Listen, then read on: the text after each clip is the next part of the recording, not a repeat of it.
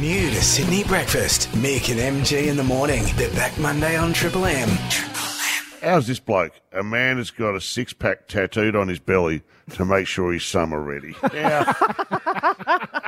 I, I, I think you're missing the point, mate. The, the whole idea is to put in the hard work, get ripped, uh, modify your diet uh, and your lifestyle, get in there, crank out the reps, uh, not just go, ah, bugger it. I'll go, I'll go to the tattoo shop.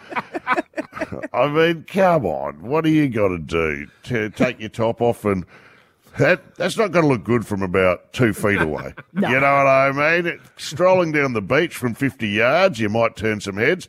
But when it comes down to it, and when the whips are cracking in the bedroom and the tops come off, you are going to let Oh. yourself down. You're going to be exposed, That's brother. halt. That's got to be mildly disappointing. So that's lazy behaviour, is it not? Here's one for you. Uh, MG, a Brit living in Australia has offered 50 bucks for someone to remove a spider from her house. she's, she's posted on Facebook, is anyone good with spiders? Uh, happily pay someone 50 bucks to come and get the spider out of my apartment in Coogee.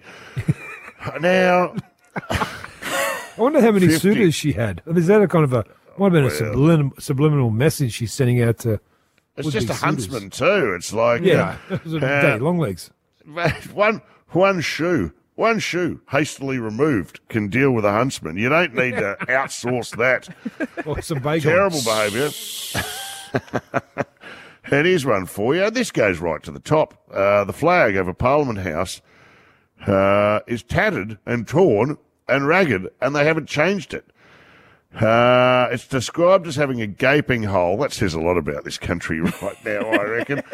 the, the flag flying over Parliament House is completely damaged. That's, That's like lazy. an analogy for our nation as we speak.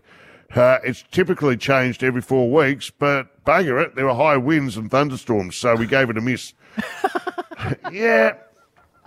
Here we go. There's some Here examples, and let's enter the fray. I'll give you one example uh, from me. Uh, I was wearing a watch that had a Fitbit in it once, and uh, I gave it to someone at work, one of my producers, one day. She said, Give me that. Let me examine that. She worked out I took 43 steps in a day. Oh my Now, god! I want I want anyone out there to see if they can beat that. And I, 43 I, steps. 43 steps in a day. She went back through it and said, what did you do Sunday? I said, oh.